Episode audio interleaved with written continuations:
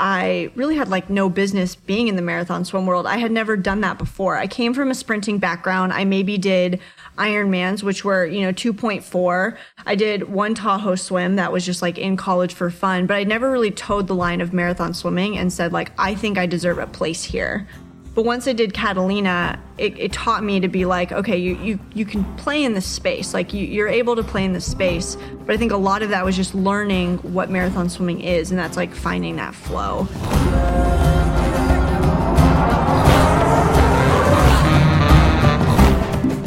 Welcome back to the Yogi Triathlete Podcast. We are Jess and BJ, and each week we share stories of people looking, finding, and living their purpose. People who say things like, I was born to do this, and they're doing it. Well, we've got one of those awesome people with us today. Sabrina Houston, marathon swimmer, Ironman race director, and entrepreneur, is here along with her entrepreneur husband and crew chief, Matt, to smack down her most recent feat, the 20 Bridges open water swim around the island of Manhattan. I was tracking her throughout the swim that day, and I had to keep reminding myself that what she was doing was epic because Sabrina was making it look so incredibly easy. Matt was super on point with social media that day, giving us all a front row seat to Sabrina Sabrina's 28 and a half mile trek around the city that never sleeps. We first heard about Sabrina's lifelong love for swimming during podcast 170 just over a year ago after her Catalina Channel crossing. If you haven't listened to that episode, I highly suggest you check it out. Beej and I listened to it this afternoon and it's, oh my God, it's awesome. A battle from the start was basically how she described it. So we're super fired up to have these guys with us today. And without further ado, let's dive in. Sabrina and Matt, welcome to the show. Thank you guys. Thank you. All right. So 20 Bridges. After listening to your podcast from last year, listen to that today. Of course, we asked you, what's next? And you were like, I don't know what's next. I think I just need to rest. Like you were pretty fresh off of that swim when we got you. Yeah. Uh, so when does 20 Bridges come in as something that is the next? Yeah, I sat. Catalina was a was a tough go. I just it was just a hard day, and it was my first one. So I think with anything, the first time you do something, it's a roller coaster because you've never been through it. Um, and then I really just started looking at the Triple Crown and just being, you know, researching people who have done it, looking at their times, looking at their experience. And I was just thinking to myself, like, I think you can really do this. I think if you could put your mind to it, it's going to be hard. It's going to be challenging but I want to be one of those 250 people in history that have done it. So what's my next step? Um, and then it just seemed logical to do um, Manhattan uh, as the second swim, and then the English Channel as the third swim. Based upon the popularity of the English Channel, it's typically a two-year wait list. So I knew that I could squeeze in Manhattan and then do the English Channel kind of while I was waiting.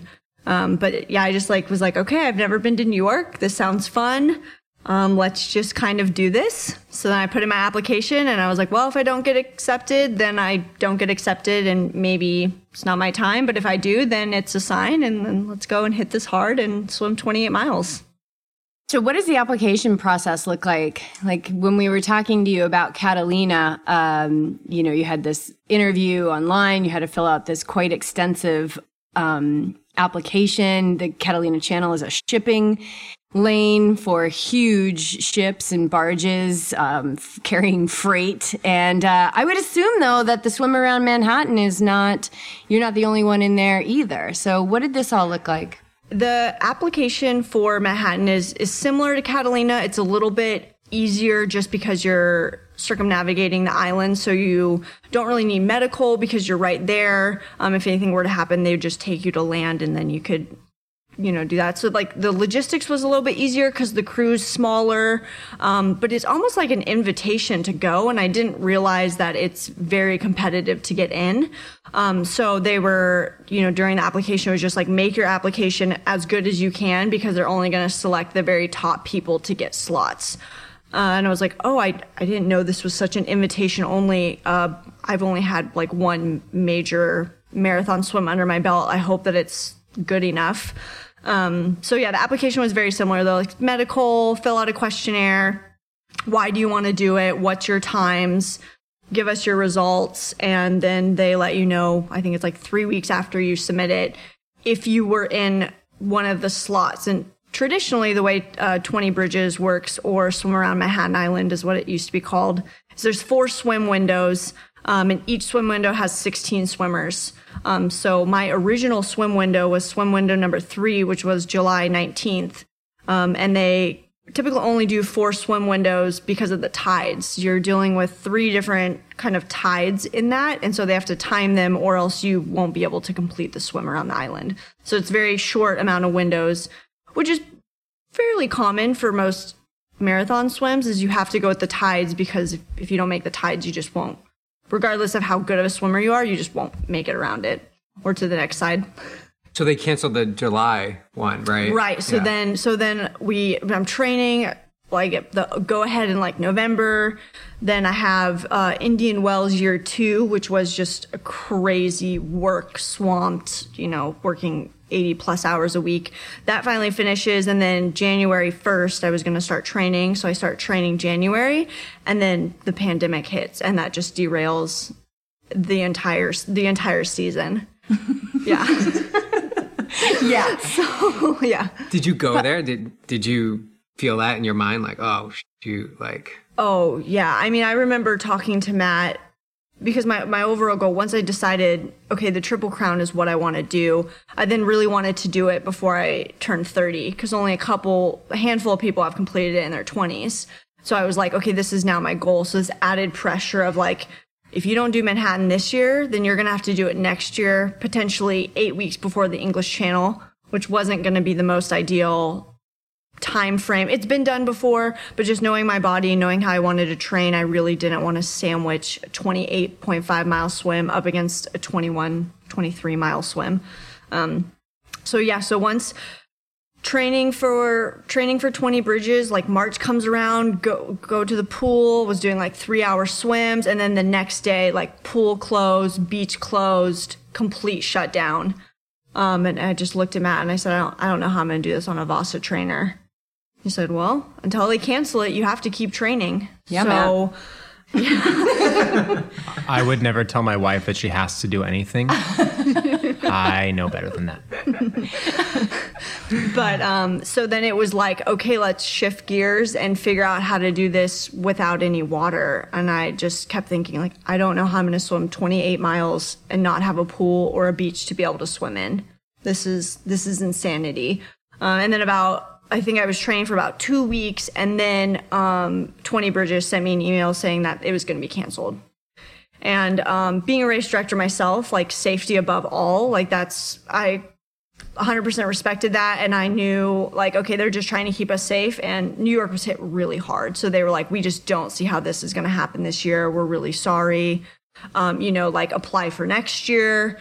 And you know that that's kind of what it was. Um, and at the very bottom of that email or maybe an email i got a little bit later it was like we might have some fall spots open if you're interested so I kind of kept that a little bit in the back of my mind, being like, well, maybe there's a chance in the fall I'll be able to, you know, to make this happen. Um, but there was a whole month there where I didn't touch water. Like the beaches were closed, the swimming pools were closed, San Diego had the red tide. I mean, you just like couldn't catch a break on training. And so I was like, well, you know what, maybe, maybe this isn't supposed to happen this year. And if it doesn't, then we'll just regroup and try for next year and we'll just go for that. And it kind of ended up working out the best because your results on this were so much better anyway. So you went in a little undertrained, but you overperformed. So Yeah, I so I got the green light. They I emailed them and said, you know what, I, I think I really want to do this. And she said, okay, when will you be ready to swim 28 miles? And I said, well, no time soon. I haven't swam in a month. Um, maybe end of August. That was going to be like, I think at that point it was like 10 or 11 weeks away. Um, and she wrote me back and she said, August 20th, I'll give you the slot. I said, okay, so eight weeks. We have eight weeks until we're going to swim around Manhattan and we're just to, we're to figure out how to do this safely and training starts Monday.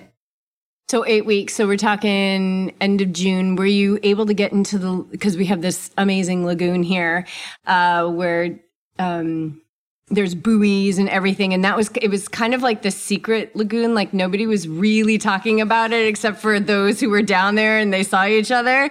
Uh, but then it it got shut down. Like the word got out that people had, I'm not going to say we because I wasn't swimming there. Um, just because I'm not saying like, Yeah.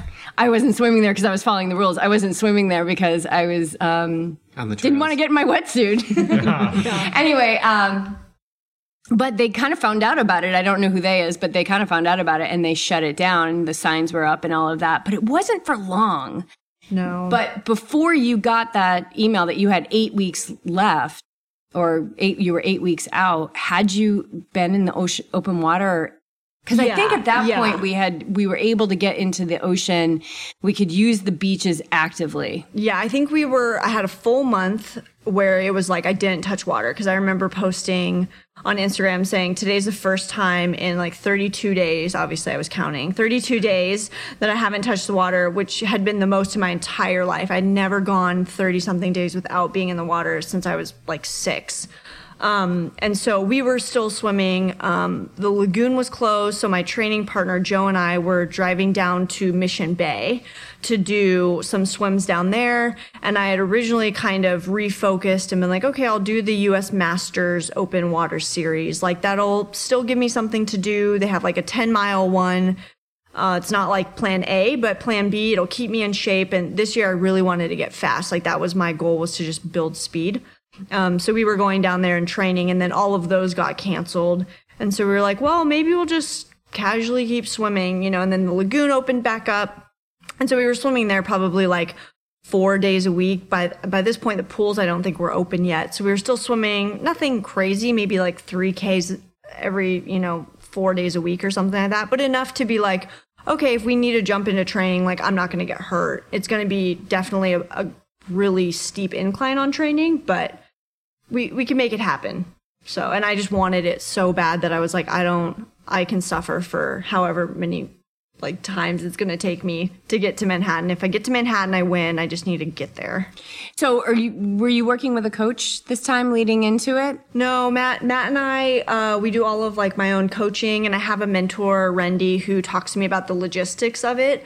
Um, so she'll, you know, give me some pointers as far as like title changes I need to be aware of, or kind of areas that get really narrow and kind of washy. So she helps me on the logistics of that. But no, we did all of my own training um, this year, and just, you know, we're conservative on it because I knew my goal was like eight hours for the swim with the with the tides. Um and so i said if i have like the best day of my life i'll get eight hours.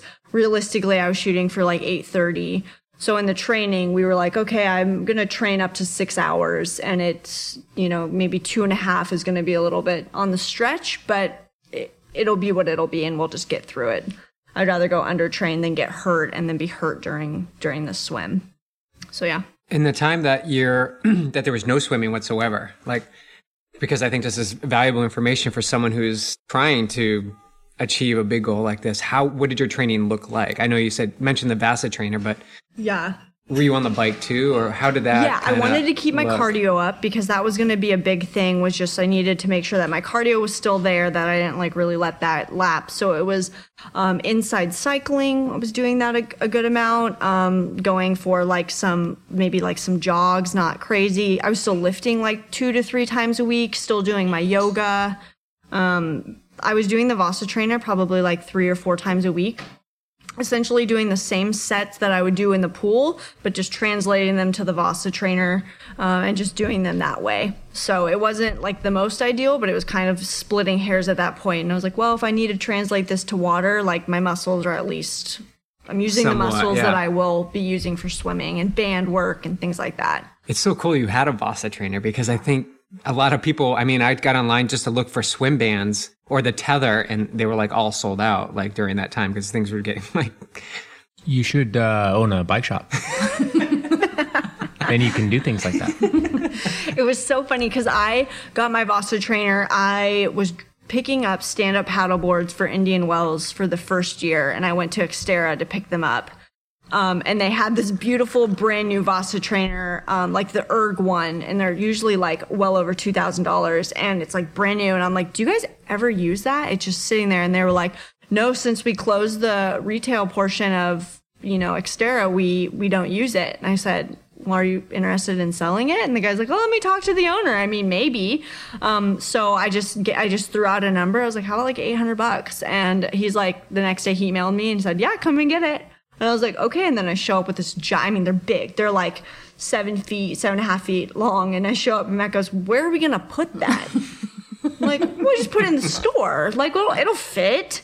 Um, and so yeah, it just lives in the training room of the store now. And yeah, I was on it like three, three, four times a week. I'd show up before the store opened because it gets a little loud. It's almost like a wind machine. Um, so yeah, I would just do like hour, hour on it in the morning, and then I just would do that several times a week. And it wasn't, like I said, it wasn't like the greatest thing, but I definitely think that it helped. It kept me mentally like, okay, you're swimming, and I was boring, and I usually didn't listen to music, so I was still like kind of training my mind to just be uncomfortable in this space for like an hour at a time or an hour and a half at a time. So, 20 bridges, what are some of the unique challenges? I know you talked a little bit about the tides, um, but what are some of the unique challenges of that that open water swim? Yeah, 20 bridges is um, kind of cool because you swim around New York, which is just so, there's so much hustle and bustle of New York. Um, but with that comes a lot of boat traffic on the Hudson and the Harlem, and I think the East you also swim in. Um, and so typically there's a lot of boat traffic in there. So the water, uh, and it gets pretty narrow, especially in the Harlem. You're not looking at more than maybe like two, two traffic lanes or so. Maybe maybe like maybe like 200 yards probably. Yeah, and so you get a couple of uh, boats in there, and it gets super rocky. So um, that was kind of a, a hard thing. Was that there's a lot of surface chop for that, um, and then as well as the really big like cargo, the Staten Island ferry. I mean, when you swim next to that, you don't. It's a building on its side. You don't realize how big it is, and the wakes that it creates um, is definitely you're in a washing machine for a while, even af- after it passes you. So the water moves kind of differently because you are um, coming into so many different elements. Uh, but there's also tide, so you feel like you're going slow. And the whole time I had this mental kind of, I'm going too slow. I'm going to miss the tides. I've, I've never swam against tides before. Catalina a little bit. Um, but this was like a tidal change that you're rushing and they're like, if you miss the tides, we will pull you from the water. So the whole time you don't know the distance that you're at. You can kind of in your head know around the island where you're at, but you don't know the time. So I was just swimming, scared the whole time, thinking I'm going to miss the tides. Um, so having the tidal change and kind of the rough water um, is unique. And a lot of people um, have trouble with the water because it's warm, which coming from a pool gra- background for me, I, I love warm water. Like that's definitely my space where I thrive. Um, but a lot of people who are really good in the cold water tr- have trouble with the warm water because they get cramps um, and they overheat, things like that. So for me, that was actually like a positive. But for a lot of people, they talk about how they don't like the hot water because they have trouble dissipating their heat and then they get too hot and yeah. When we were talking about Catalina on our last podcast, you were talking about the cold water and how you got to this point where you're just like, all right, I just need to befriend this. Like it's going to be, it's, it's the truth of this experience and I just need to make it my friend. And so you were sharing strategies and things that you did. Was there anything about 20 Bridges that you had to befriend that was unique to that race? Yeah, the um, the surface chop I knew was going to be uh, a little bit more difficult because when you're siding or you're breathing from your side, getting that water in your mouth, and everyone always tells you like, do not swallow the water there. And so I was just I was just like, do not under any circumstance get water in your mouth and swallow it. Like so, I was just trying to be super careful the whole time. But I would swim in the lagoon in the afternoon when the wind kicks up um, just to get used to that surface chop because you don't, you know, in the ocean you don't really have it as much, um, but just really that wind kind of just slaps you, especially when you're siding to like one side. So I practice that um, a lot, and then it's during the day. So I just also practice sometimes sighting into the sun um, because that's a, a thing that you do, and so you can sometimes it gets you kind of like a headache, and so I just practice making sure that I was comfortable swimming in that kind of lighting.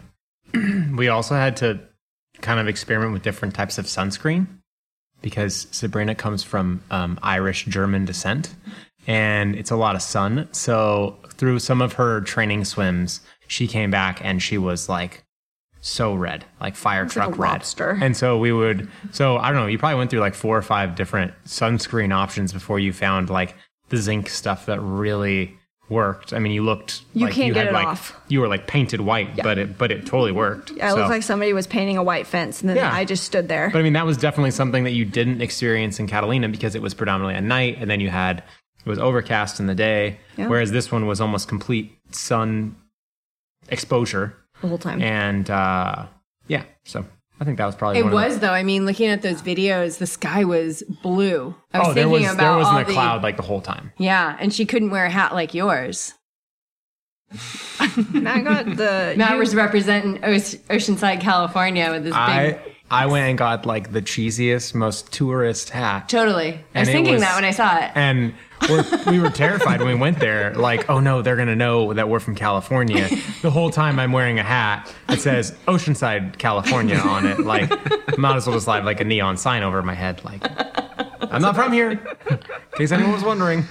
You had such like a deluxe setup. You had tour guide Bonnie. She was telling you all about the island. You were staying on a boat. That's great. You That's had great. the sun on you. I mean, it was a good day for you. That's right. Yeah.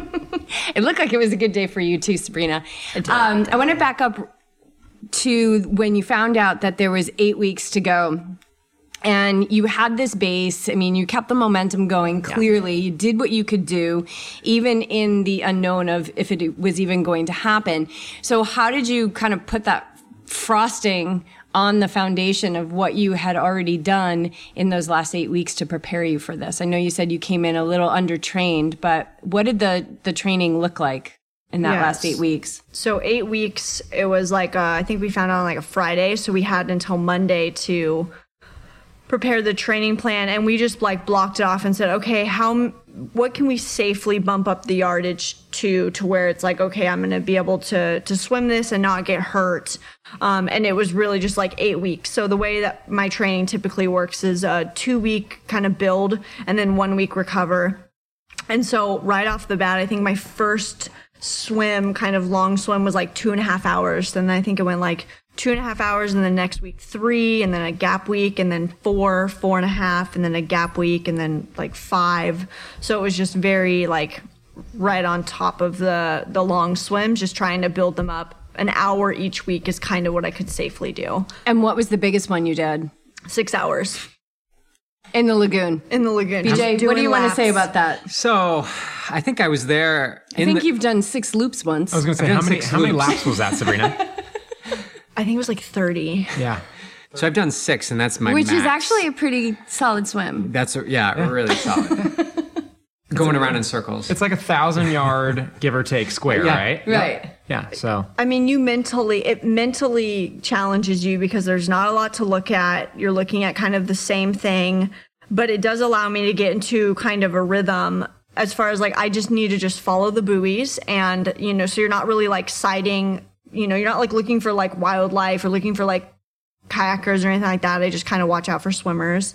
Um, but it allows me just to kind of get into that rhythm and that meditation that if I can slip into, the time goes by really fast. Um, but sometimes it just, if I'm, there's a lot of distractions, it's hard to get into that. And then you're just kind of fighting boredom the whole time or you're not getting in your rhythm or every week towards the end of the swim, it was, it was really hard because I hadn't had that you know, oh yeah, I'd only I'd only bumping up my swim 30 minutes. Sometimes I was like, oh, I'm bumping up my swim an hour and a half from my last long swim. Like that's a really big jump.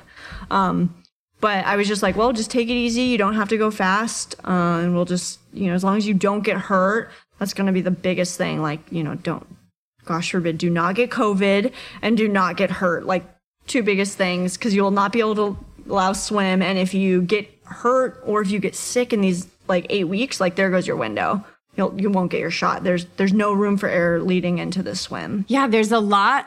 There's a, I mean, there really is a lot kind of hinging, right? Because if you don't get, if you don't make this window, then you're looking at next year. Then you're looking at pressing into that goal of doing this before you're 30. So you know, if you look at all of that at once, it's like, oh, way too much, too much. the obstacles are limited in the in the lagoon, but you're spending a lot of time with yourself. You don't probably mm-hmm. don't have music on in No. your in your mind, although you're probably singing Taylor Swift every now and then. I love her. And she just released an album, which was like it was just like a gift. Like she released a secret album right when I was starting training back up again, and I was like, "Oh, this is perfect."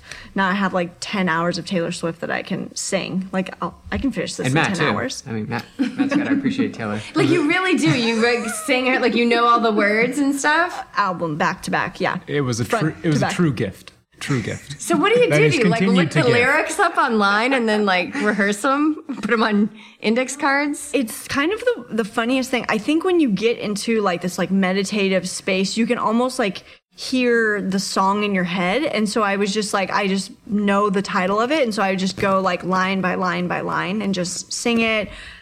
What? Matt's laughing at her. When you connect with Taylor, like Sabrina does, you don't need lyrics on a page. You are those lyrics. Come on, Jess. Yeah. I love her. I love her so much. Um, but I can just like, if it's quiet enough, I can just kind of really hear like the music, and it doesn't have to just be her, but any like artists that I'm really into, and so I'm able to just like almost sing the whole song. So that's like three and a half minutes right there. Um, and then I just kind of repeat them or go Three back. half, three and a half minutes out of a how Out of long six hours. Six hour swim. So, so You're the almost there. Breathing becomes automatic.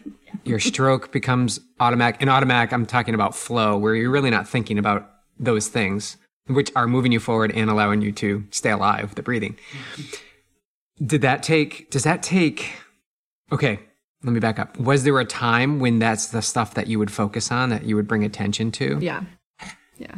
I think the the more as I be, became more of a a marathon swimmer, and that was a space that I was really nervous jumping into because I really had like no business being in the marathon swim world. I had never done that before. I came from a sprinting background. I maybe did Ironmans, which were you know 2.4. I did one Tahoe swim that was just like in college for fun, but I never really toed the line of marathon swimming and said like I think I deserve a place here.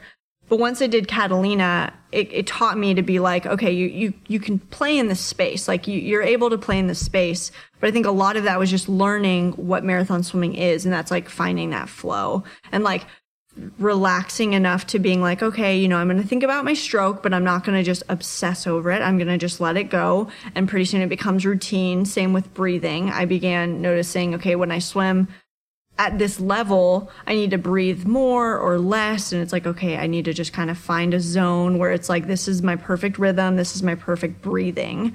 Um, and then you just don't think about it all the time. You obsess over it. And I think it just allows you to just like relax. All my energy is going into like my pole and making sure that I'm moving as much water as possible and being the most efficient as possible. Um, and that just comes with a lot of like technique work uh, and just making sure that I was doing like everything I could to just be like as efficient as possible. And that just takes really like just years of, of practice and pool training and just swimming. So coming from a sprint background, which is probably power, I'm, I'm assuming there's some there's some, you know, some uh, stroke technique stuff. But but was it a tough transition? Because I, I I'm noticing I'm swimming and meeting up with a lot of pool swimmers who did short distance and now they're doing Ironman and open water swimming and there's a there's a tweak to their stroke. There's a efficiency that you talk about. Yeah, it's definitely a different stroke. If you were to look at video of me sprinting in high school versus the way that I swim now, you would think that they were two completely different people. The the rhythm with my kick is a little bit different. Um, the way the the shoulder rotation that I do is a little bit different. Uh, there's a lot of kind of differences just to become the most efficient. Like if I really want to do power and go fast, I'm going to pull a lot more water because I don't have to do it for a long time. But if I'm in, you know, in the long distance swimming, I want to, you know, glide a little bit more, but I also just want to have a really efficient pull. Um, not something that I'm going to have to use 100% of my energy to pull, but kind of like a really good medium of like 80%. Um, and not enough to get my heart rate so high that I can't do my typical three breath thing. In sprinting, I usually breathe every like two, or really you're taught to only breathe one time per 50. Um, so that's way different than marathon swimming. You would never want to like hold your breath for any extended amount of time. Um, but yeah, it's definitely a very different stroke. It's almost like I was relearning how to swim when I was learning to, to swim Catalina. And that took a long time to just, I had to really just focus on my technique all the time. And that's just like a lot of mental energy.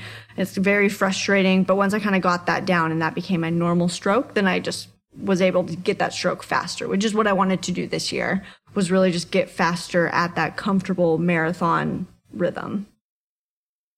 Tell us about your nutrition station that you had in the open water Oh, during Doug. these yeah during these epic swims. It was so cool because if not, you would have had to go to land or have another person there with all your nutrition with you. Yeah. One of the hardest parts about marathon swimming um, and open water swimming in general is you never want to swim alone, right? But the cool thing about the lagoon is there's always people there. There's either swimmers there or kayakers there. Um, so what that allows me to do is really be able to do my training there and not have to always have like a training partner or always have to like, you know, try to figure out logistics of how I'm going to get a kayak to the water, who's going to kayak with me, who has time to do a five hour, you know, swim on a, a Friday, which is kind of like days I like to do. Um, so my training partner, Joe, uh, came up with this idea. Last year I used a buoy, um, and would tie it, you know, like put a weight and do that. But the problem with the buoy is you have to unroll it every single time and it just, it takes forever. It takes like a minute or two. And by that point you're want to practice fast feeds. Um, and so he just built this boogie board and put like buckets on top of it. Um, and we named it Doug because we were like, what do we name this thing? Like a floating aid station? And I was like, no, we should just name it kind of like a person. So when people are like, oh, who are you going with? We're like, oh, Doug and Joe. I'm going to meet them at the lagoon. And so people are always looking for this mysterious Doug. and then we're like, oh no, Doug's the floating aid station. Um, and he has like a little note on him that says like, "Hi, my name is Doug. I feed my marathon swim friends. You know, don't move me. I, I cause no harm or something like that. Like kind of something very comical." Um, but yeah, it allows us to just swim up, take our bottles, take our nutrition, leave it there, and go. And that way, we're not like you know, none of the gels get out or anything like that. And so it's just very self-contained, and it really opened it up for like just making it a lot easier logistically. Do you feel like your nutrition in training was? I, I know we had talked about last time. I just think that these two experiences, like obviously Catalina, was such a huge foundation for w- this swim and you know where you're going from here. But you had talked about just, you know, you were drinking like three Ensures a day and buying them by bulk and, you know, really um, combating this just exhaustion. So, how was nutrition this time around? So I found the biggest thing for me is my metabolism is just really fast. Um, and so last year I was only able to swim 15 minutes before I needed to fuel. So a big thing this year for me was like, I just need to fuel every 30 minutes. So I need to find a way to get enough calories in to where I can bridge that gap of 15 minutes. So I'm only fueling every 30, which would cut my feed time in half, which is huge when you extrapolate it out for 12 hours or, you know, eight hours, whatever it is. Um, so I started using Spiz, which we, um, which I've used before on the bike and didn't really love it, but I was like, well, let's just give it a try. And if you don't like it, we don't like it. But I loved it and it worked really well for me. Um, so I started incorporating that and that was 250 calories a serving. Um, so I would take that uh, every 30 minutes and then I would take like a gel on the hour or I would take an applesauce on the hour. And that feed regimen worked really, really well. I think I just allowed me to swim for a little bit longer, the 30 minutes versus the 15, which it's easier to find your rhythm if you're able to swim a little bit longer. Um, and then I was just getting more calories in. And, and I went back and forth with Matt a lot on this. Like, I think I'm having too many calories 315 hours is a lot um and then matt was just kept saying like are you hungry are you getting gi upset and i was like no i'm stronger than i've ever been he's like then don't mess with it it works for you just keep it Spiz is a Spiz is a drink, by the way. Uh, it's like one of the biggest issues last year with Catalina, which we very quickly learned, not necessarily for training for Catalina, because you weren't doing, in retrospect, probably enough like open water, like tumultuous water training. But in as soon as we started doing the actual swim last year, you just you and solid food were just not gonna be a thing. Like it was just not working out. So this Spiz is is like a I mean, it's like a, it's just a drink. It's a powder that you put in a drink. So by doing powder and gels and applesauce, you really never had like anything like applesauce being the thickest consistency. Anything I think was a big factor in you being able to up the calories that much, which is kind of what contributed to like the like not running out of energy. Like when you finished New York, you like did like a water polo jump out of the water where you i was you, pretty excited you, like when you finished. Catalina, we you wore two beanies and like laid there on the brink of death. So it was much different. It was very cold. Yeah. I think like three, you're saying like 300, 350 calories. Yeah, I feel like that feels right for Yeah. what you're doing. I, I think actually what we see a lot of is ath- athletes are not taking in enough calories per hour, especially during these long endurance races. I mean, Yeah, I think uh, for some reason, like the the number two fifty always sticks in my head. Like, oh, that's as much as you can absorb. But just after training with three hundred and fifty, I just felt so much better. and I think was like, this 250 is just, like yeah, the, bare base. minimum. The bare yeah. Should be the minimum. base. Yeah. What about water? Or water was just the water bottle from the. f- Well, that's Spiz. the other the other thing I was just gonna say is like the the benefit to going to a more liquid based diet is it almost forces you to drink eight ounces of water each time, which in this case it was a hot swim. So you were also while upping your calories, you were also up, upping your hydration. Yeah. So almost on accident, but And I take in water um, uh, every hour when I take the gel or the applesauce. So I would also get just pure water there. Um, but yeah, I think just just having a year of like nutrition as far as like what worked and what didn't, I was able to just really hone in my nutrition, which I think is is a I mean it's just a huge thing for endurance athletics is how are you going to fuel yourself over all all this time because that can really make the wheels fall off and be like if you don't have the energy to do this like you're no matter how good shape you are it, you're done in the water. You're going to get pulled. Yeah, no matter what training you do, if you're not fueling yourself Yeah. for the, for that experience on race day, then it doesn't it doesn't matter. And if you don't pace yourself properly, Yeah. and if you don't have a strong mind, mindset, like Yeah, it you doesn't matter what training you do. I mean, Yeah. all that has to be checked off. And I wasn't, for Catalina, I was so sick going over on the boat ride because the water was just so rough that I was just like, almost like, what was I? Just like kind of, not like puking the whole time for Catalina, but I was like dry heaving the whole time. uh, you you started the swim seasick, Yeah. and then you got in the sea, Yeah. and then it For got 23 miles. That was, yeah. That And was continued to be sick. and in continued the to be sick for a large amount of time. So it was like amazing to do the swim and not feel sick to my stomach, which I felt the whole time for Catalina because I was just so seasick. And I think Matt did a post that was really funny one time, and you were like, she has, what did it say? It was like, I think it was something like she hasn't yelled at anyone and she hasn't even made any mean faces. I don't know this woman anymore. yeah, I stand by my words. yeah. So like, she, you're like, yeah, she hasn't thrown up or she hasn't yelled or she hasn't cried. I don't even know this woman. Yeah. Um, and At it one just- point, you were like, "This is getting boring." Yeah. Um, and I and I want to get into this one, but one more piece of the nutrition is outside of the training. I mean, just keeping up in the calories. Did you Yeah. find any magic magic brews? still doing the Ensures. I kind of switched. Uh, Trader Joe's has this really good smoothie that's like 320 calories. So I actually like switched to those because they're just a little bit, there's healthier for you. Um, and I like them. And so I was just taking more like protein shakes. But I think the real, I only had eight weeks. So everything was so consolidated in those eight weeks. It was like, you have to do every single thing that you can do like no complaining. Like i don't care. Like you need to eat this meal you need to have a snack you you only have to do this for eight weeks. Just need your attention for eight weeks and then we can go back to normal life. So it was really it was much easier than like a typical like eight month every week being like oh i'm just getting really fatigued i'm getting really hungry i'm getting really broken down. I didn't really have that. I was just kind of like pedal to the metal as fast as you can go keep going.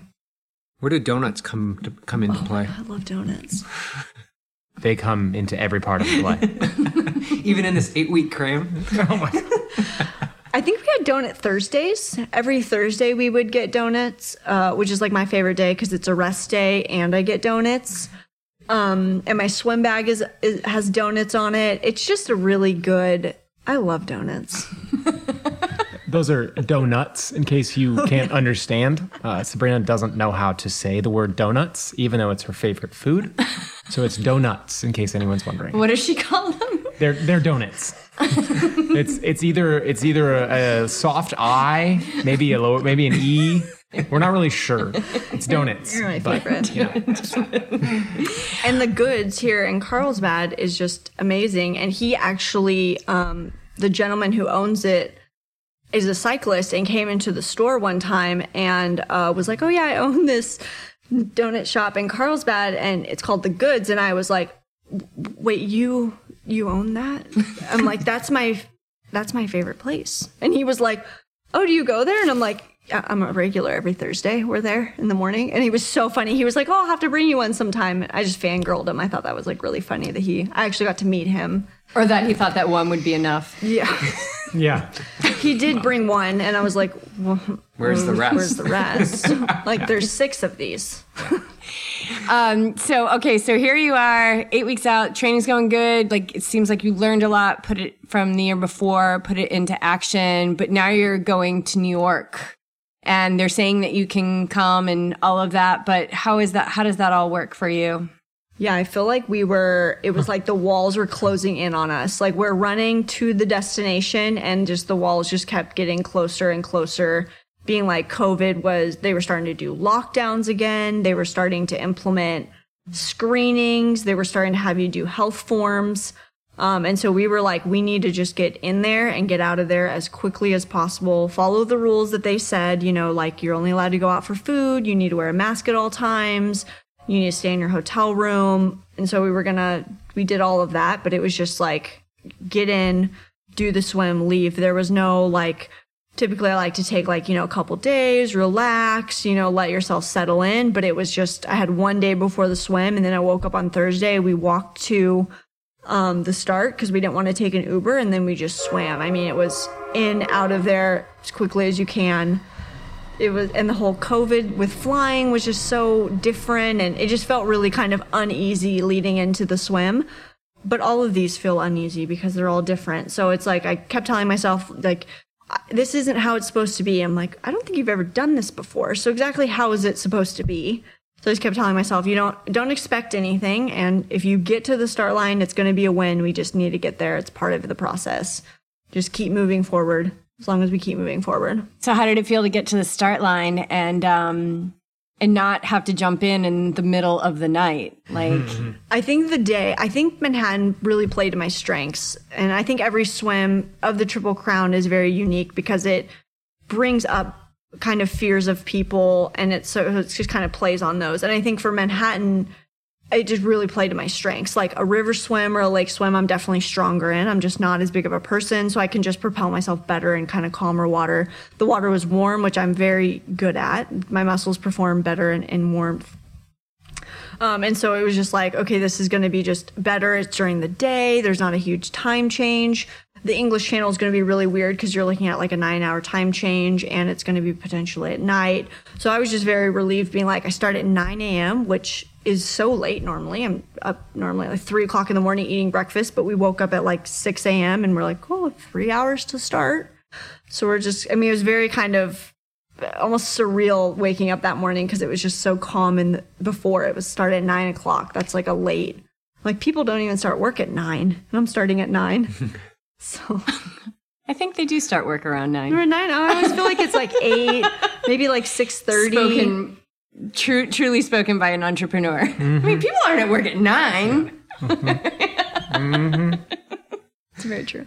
especially not in New York City. They're at work at 6 a.m. City that never sleeps. But in COVID, the coffee shops don't open hmm. until was it hmm. like eight o'clock? So we So were that like, was like probably one of the biggest. Uh, Was that the biggest challenge of the 20 for bridges reals swim? was for because because of everything going on. I mean, the morning of the swim was what Friday? Was it Friday? morning? Thursday. Thursday.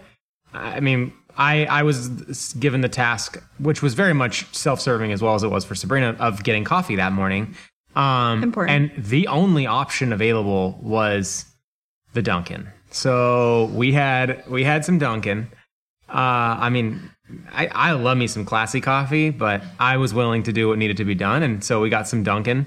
And uh, They opened late, but it was like, I mean, I was the only person there. It was super quiet on the street. It a trip. Have you had Dunkin' Donuts before? Oh yeah, oh yeah. Oh, you we're have. not quite, you know, we're not quite as familiar as you northeasterners. You were able uh, to like I can't drink it. I Oh, can't. yeah. BJ and I used to when we were dating, we had Friday morning dates at, At Dunkin', Dunkin' Donuts. Donuts. oh, I love that. Oh, that's that's great. That's pretty, yeah, yeah. Before we went to Not our anymore. corporate jobs. No, but Yeah. I had it. My sister brought me one last year when we were home. She's like, I brought you a Dunkin'. And I was like, oh, ugh, ugh.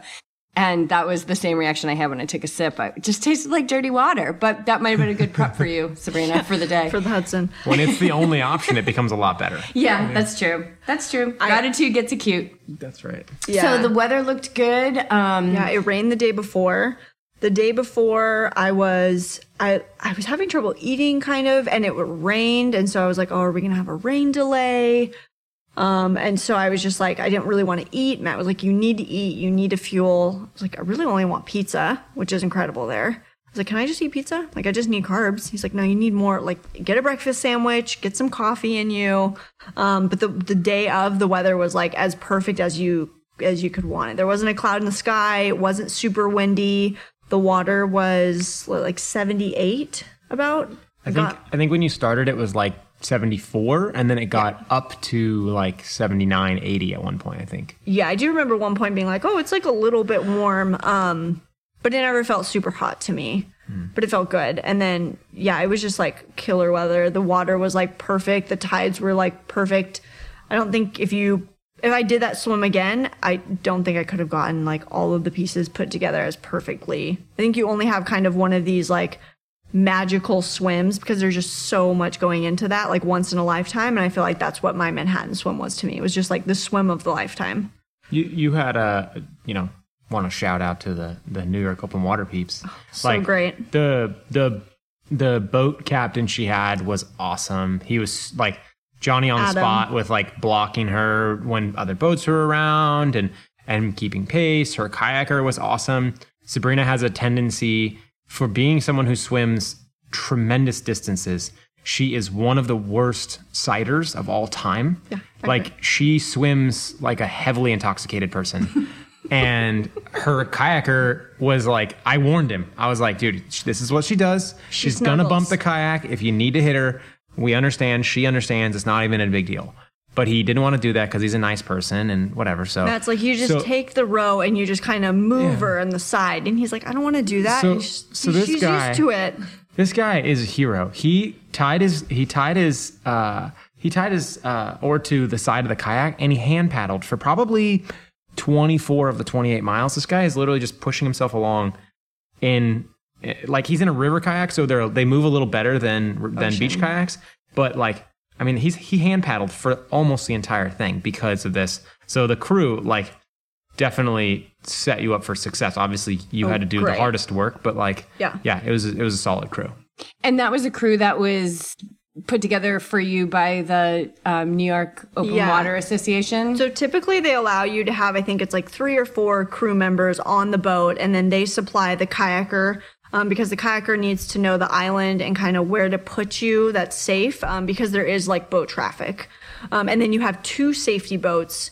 Um, you have you, and then you have another boat that kind of patrols around you, and they just make sure that the two boats work together to make sure that you're safe from whatever is really coming at you.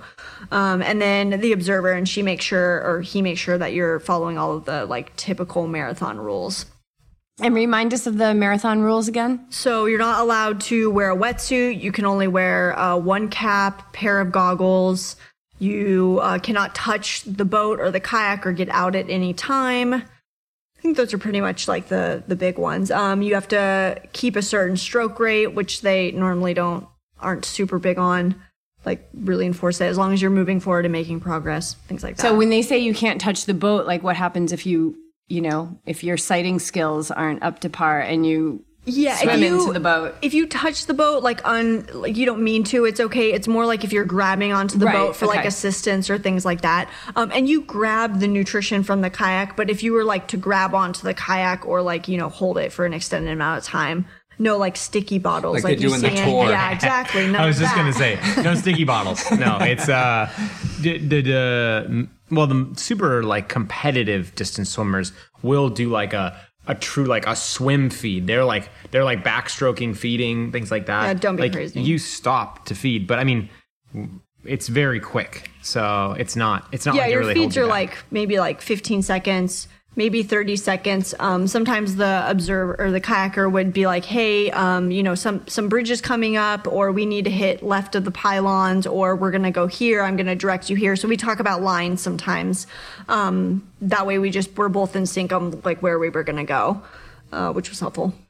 So with 20 bridges, did you were you counting down, or I was that in your awareness? I I tried, and then I got to like eight or nine, and then I there's a couple bridges that are like right next to each other, and I was just like, is this one bridge or two? And so I was like, two bridges, one bridge. And now you're in the thinking And now mind. I'm yeah. And then I I just couldn't. And then my kayaker was feeding me, and he just happened to mess up a little bit. Um, and so I was trying to calculate my time based upon what my feeds were, but I couldn't. I couldn't keep up. So I was just like, oh, I'll just keep swimming and. I'll- I'll Singing there. songs. Singing songs. I was really just entranced by New York itself because I'd never been there. So I was seeing all these buildings I'd seen in movies or like seeing these bridges that I'd seen in movies. And so I was just like so captivated by the landscape of of New York that I, my neck at some point just started to get way more fatigued than normal because I was just cranking it trying to look at the buildings. Could you see like Statue of Liberty and all of that? Uh, as soon as we rounded the, the kind of the corner and swam under the last bridge is on the Hudson. This is George Washington, right? Mm-hmm. And so you start to come up, and then you can see her in the in the distance. And I was like, "Oh, I've ah, been waiting for you." You, you like, basically start and finish near Statue. Statue you start Liberty. at Battery Park, which is like pretty close to there. So she's your start and finish. yeah. That's amazing. Did you? this is kind of an odd question, but did you run into anything in the water? No, I didn't. I the only Like thing. anything physically? No, I guess like and people like were like, oh, you might hit things, or there might be like stick. I hit like a stick a couple times, but I didn't hit any type of like jellyfish or like any type of like weird things. People always make fun of the Hudson. They're like, you know, look for the dead bodies, um, but I didn't come across anything weird. I thought the water quality was really good on that day. Honestly, Matt, I think did you Matt saw some anything? stuff, but they weren't gonna tell me. Yeah, we, we saw some stuff. Yeah, we saw some stuff. It's a lot. Of, there's a lot of wood. Like I A don't, lot of wood. uh, like uh, that was probably the biggest, but we we might have seen uh, a dead rodent or two. Yeah. But you know, those are things we just kept to ourselves. Yeah, not not things she needed to know at that share, time. right. So it seems like the everything like it just aligned. I mean, you had so much unknown. Then windows opened. You stepped through them. You Yeah. got to the next step, and and um, I mean, if anybody was following that day, we really you made it look so incredibly easy. It wasn't even funny. But was there?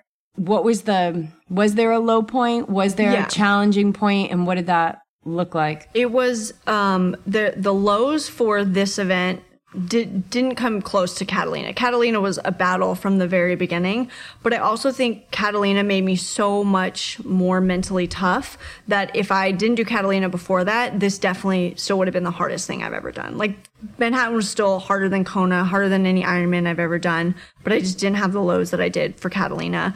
But I had the lows and kind of the self doubt, which I try not to feed into, but like you're going too slow, they're going to pull you.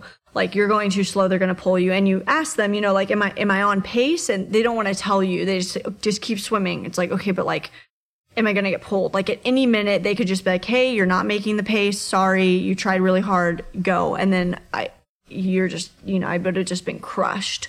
Um, so kind of the just like nipping away of like, am I going fast enough? Is this going to be enough? Am I going to be enough to make this swim? Then the self doubt was kind of just like weighing on me a little bit. Um, Do you let that be there? Do you try and counteract it? Do you?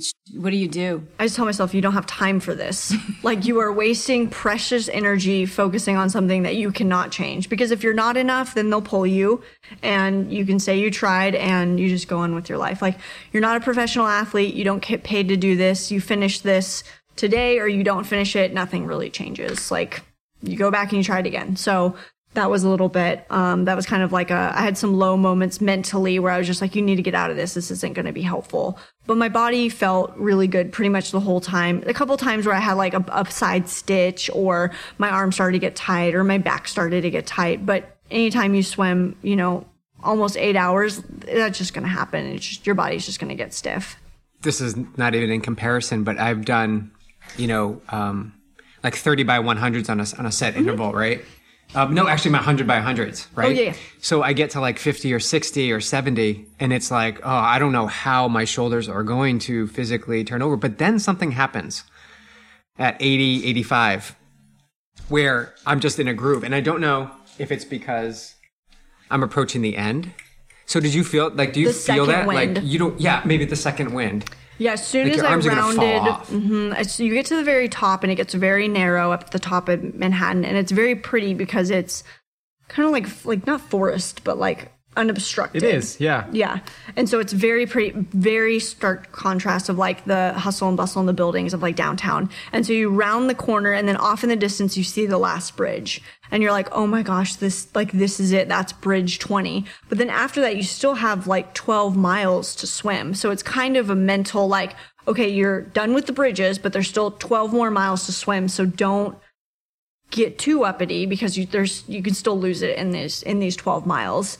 Um, but you feed off that like oh i'm getting closer i'm getting closer i'm getting closer and for new york i could see where i was finishing which is different from catalina because it was so foggy i could never see my finishing point but i think the fact that i could just see where i was going to go was just like every stroke i was getting closer. And so i just kept feeding and following that momentum of like oh my gosh i'm getting closer i'm getting closer. Every feed like okay one more feed down i wonder how many to go kind of thing. So you just kind of get the snowball effect and you just start kind of feeling it. And my my energy level was good at that point and everyone on the boat was really high spirits. And so it was just like let's just get this thing done they were just like all right like couple more feeds let's get moving and i was like okay like this is it we're, we're gonna do this How did the finish feel when you did it? oh it was so it was so cool you like it's so you're just like swimming up to this wooden pier and you can't really I've only seen it one time, so I wasn't really knowing what I was looking for. So I stopped like 25 yards before it, and they're like, "Keep swimming." And I was like, "Where am I swimming to?" And they're like, "The wood." And I was like, "Oh, okay." Um, so I, you know, swam to it. I just remember putting my hand on like the pylon and being like, "Oh my gosh, I can't believe I just swam around the whole thing."